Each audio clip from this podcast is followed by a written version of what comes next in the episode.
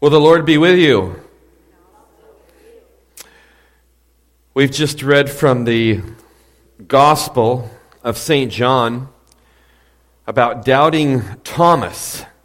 Thomas says, Unless I see, I will never believe.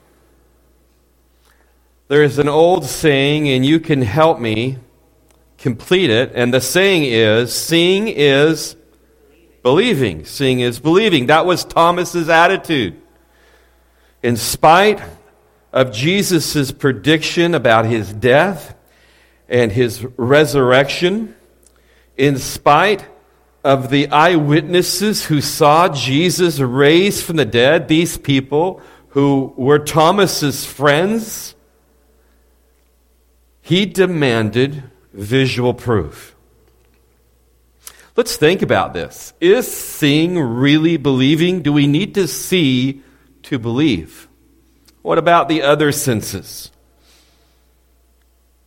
Have you ever had your screen door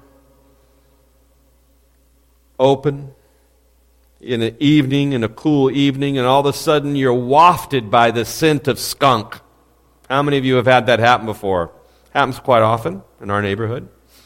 The, the wafting and, and tearing scent of skunk comes into the house because your screen door is open and it just comes through your patio, patio, door. How many times have you had a conversation with anyone in your house or any of your neighbors who would say, Unless I see the skunk and see its white stripe, I won't believe there's a skunk out there? No. You know there's a skunk because you smell it. How about your sense of hearing? Let's suppose you're standing by your shed, very common occurrence when this happens, and you hear a great buzzing behind in the back of your shed. Do you say to yourself, unless I go around the shed and see the massive hornet's nest and I feel the stinging of the hornets into my skin, I won't believe? How about history? What can we know about history? Now, until the 20th century, we really couldn't see history at all because it wasn't documented on video. All we have to rely on is written testimony, eyewitness testimony that was written and recorded. How could we ever believe there was such a thing as Babylon or Mesopotamia, Egypt, Rome, ancient Greece? We only know it by what was written.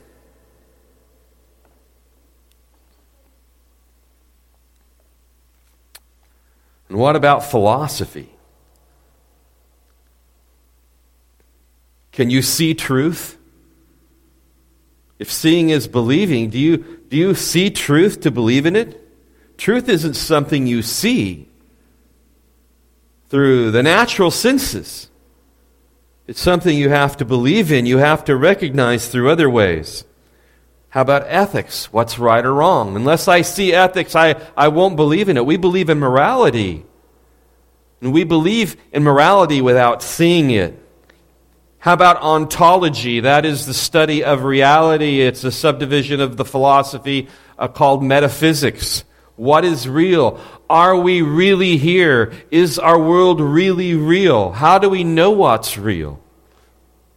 Is it through seeing that we come into an ontological knowledge about reality? No, it's through other processes. And it's the same with religion, with God, with eternity, with sin, with damnation, with heaven and eternal life.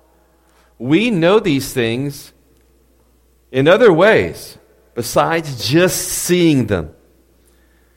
If you only believe what you can see, you'll be shortchanged in this life.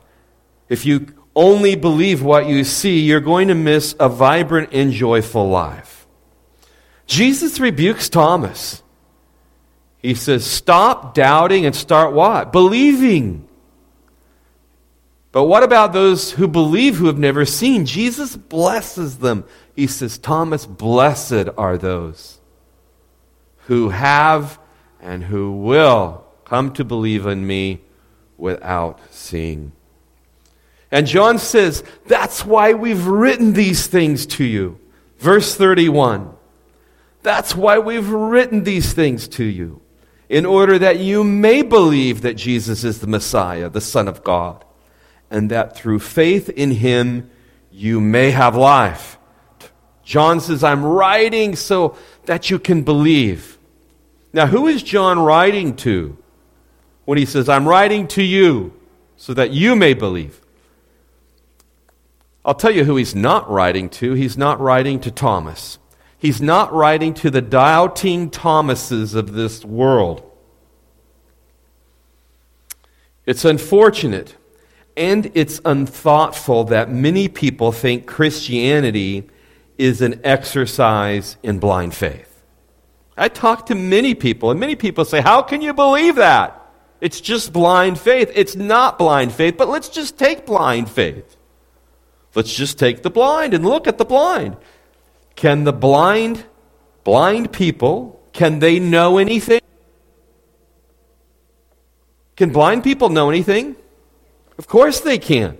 You don't say to a blind person, you can't know anything because you're blind, and since you're blind, you can't see, and seeing is believing. So you can't know or believe anything because you're blind. That's nonsense. Christianity is not blind faith, and even if it was, you could still know things.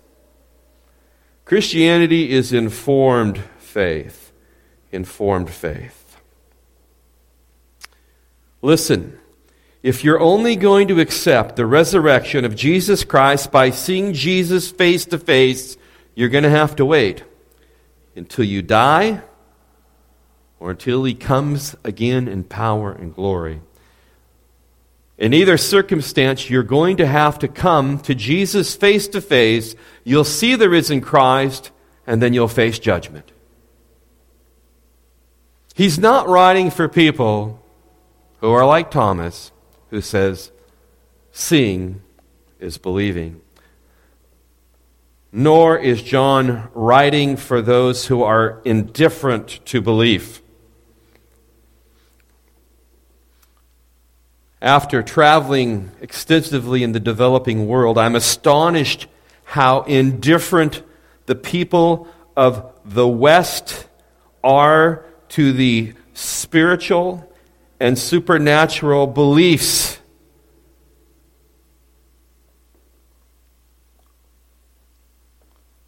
There's so much indifference in our culture. We're just indifferent to spirituality. We're just indifferent to supernatural belief. Why is this? I think part of it's arrogance. We have so much knowledge available to us through the internet. We have so much material resources, so much scientific, so much engineering resources so much consumer resources, so much time, so much leisure that we just think that we're better than the rest of the world. The people in India are just so foolish. Or people in Africa, the people in Latin America, they're so superstitious. They waste all that time pursuing spirituality and supernatural belief. We've moved beyond that. I think there's this arrogance in Western society, and I think it will be our downfall.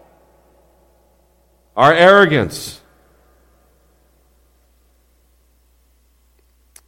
And I take no delight in saying this, but I think many in the West are indifferent to God and to supernatural belief because they're just plain lazy. Lazy. How many of you remember watching any of the long running X Files TV shows or movies. In his office, the main protagonist, Fox Mulder, had a poster, a big poster, hanging in his office. And on that poster was this cheesy looking flying saucer, and in big bold letters next to it, do you remember what it said? I want to believe. He wanted to believe in UFOs. He just needed the evidence.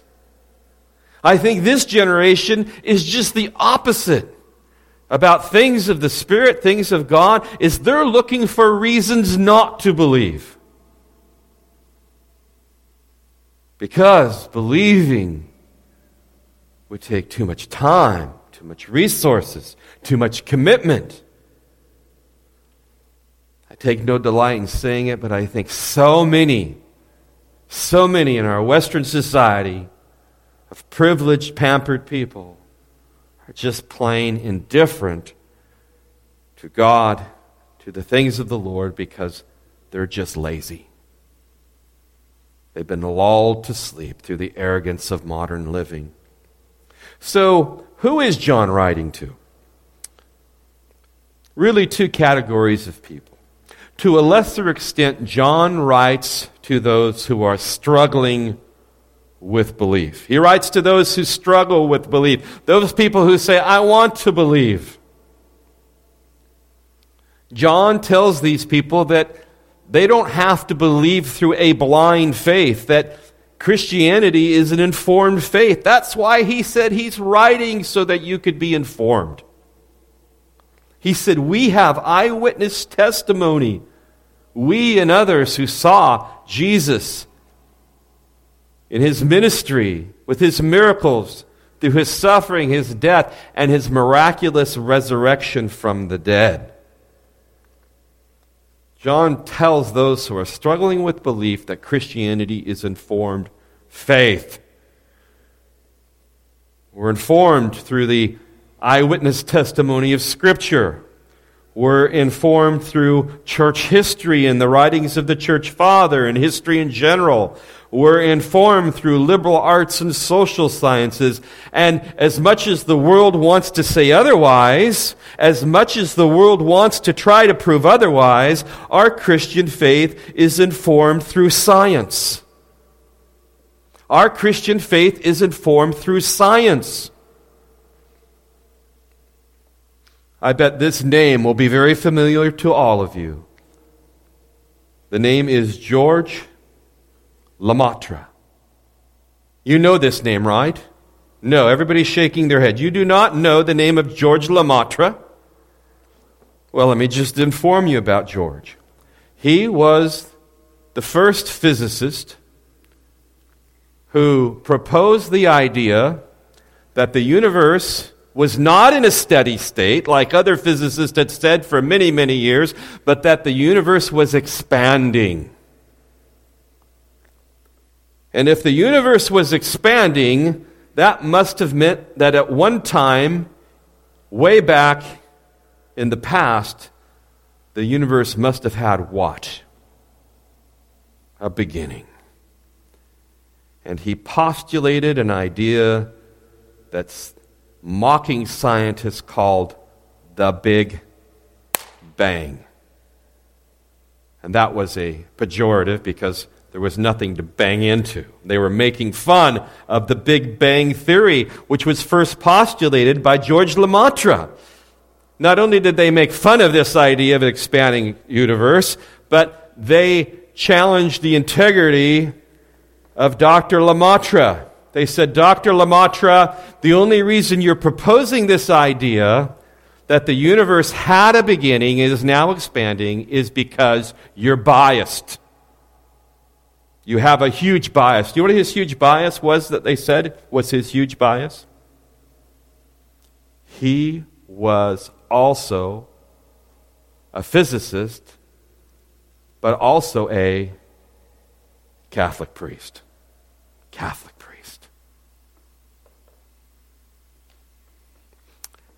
Genesis 1 1 says what? In the beginning. Scientists laughed at the idea with the steady state theory.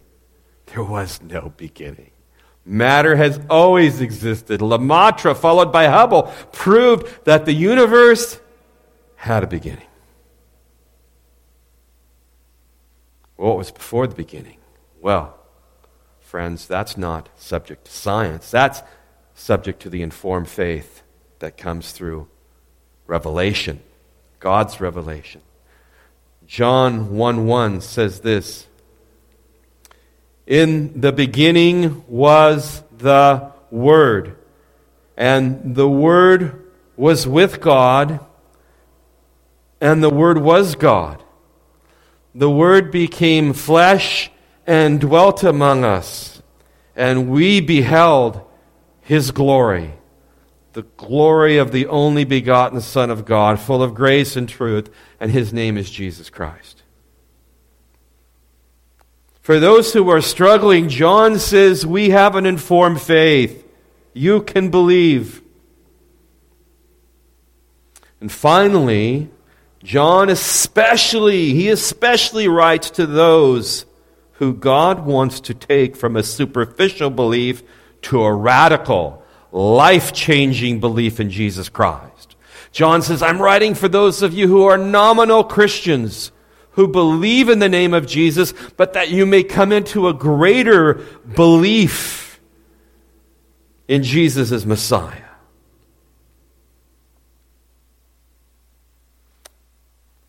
In the Greek language of the New Testament, the word belief and faith are the same Greek word. John says, I've written these things in order that you may believe. I've written these things in order that you may entrust yourself. We believe a lot of things, don't we? You ever meet people who believe weird things? I mean, some years ago, there was this ongoing reality TV series in search of Bigfoot. And as unbelievable as, as it seems, there's still flat earth societies. There's still people who believe the earth is flat. There's people who believe a lot of things. But how many people entrust themselves to something?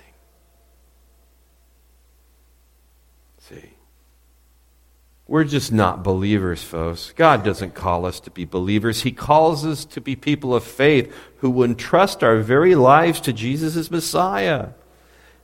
In fact, one could read this verse, verse 31 in the Gospel of John, is saying, I've written these things in order that you may continue to believe, that you may progress in your belief, that you may grow in your relationship with Jesus Christ. For he was, is, and will be the Messiah.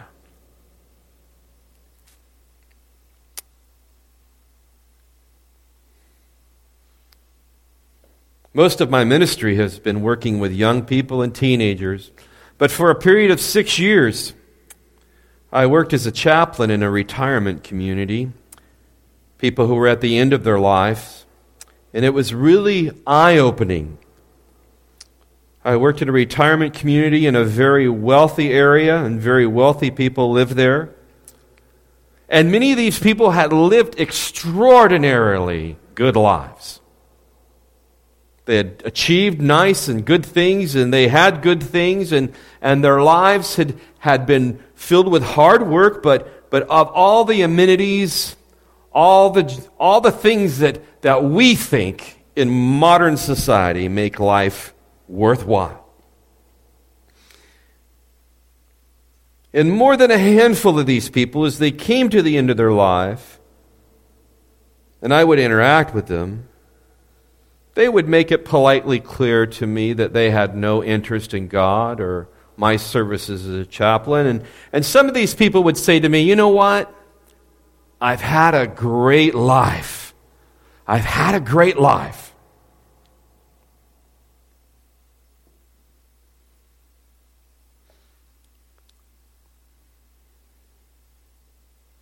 Do we homogenized, modernized, and pampered rich people, do we really entrust ourselves? Are we really willing to entrust ourselves to anything or anyone other than ourselves and our own self interest? May I ask that again? Are we homogenized, modernized, and pampered rich people of this culture? Are we really willing to entrust ourselves to anything or anyone other than our own self interest? Yeah, but I had a great life. Yeah, you did. You had a great life. And it was short. And it was short lived. But what about God? What about belief? What about faith? In the end, I can guarantee you this. In the end, You who had a great life without faith, without belief, without God, you're going to regret your lack of faith because you arrogantly and erroneously believed that you could trust only what you could see, when in fact, you were merely short sighted. John writes, I've written to you who are struggling in your faith. I've written to you who are, are nominal Christians who believe in the name of Jesus but want to grow further. I've written to you so that you may continue to believe that Jesus is the Messiah, the Son of God, and that through faith in him you may have not a great life, but have great eternal life. Let's pray. Lord, we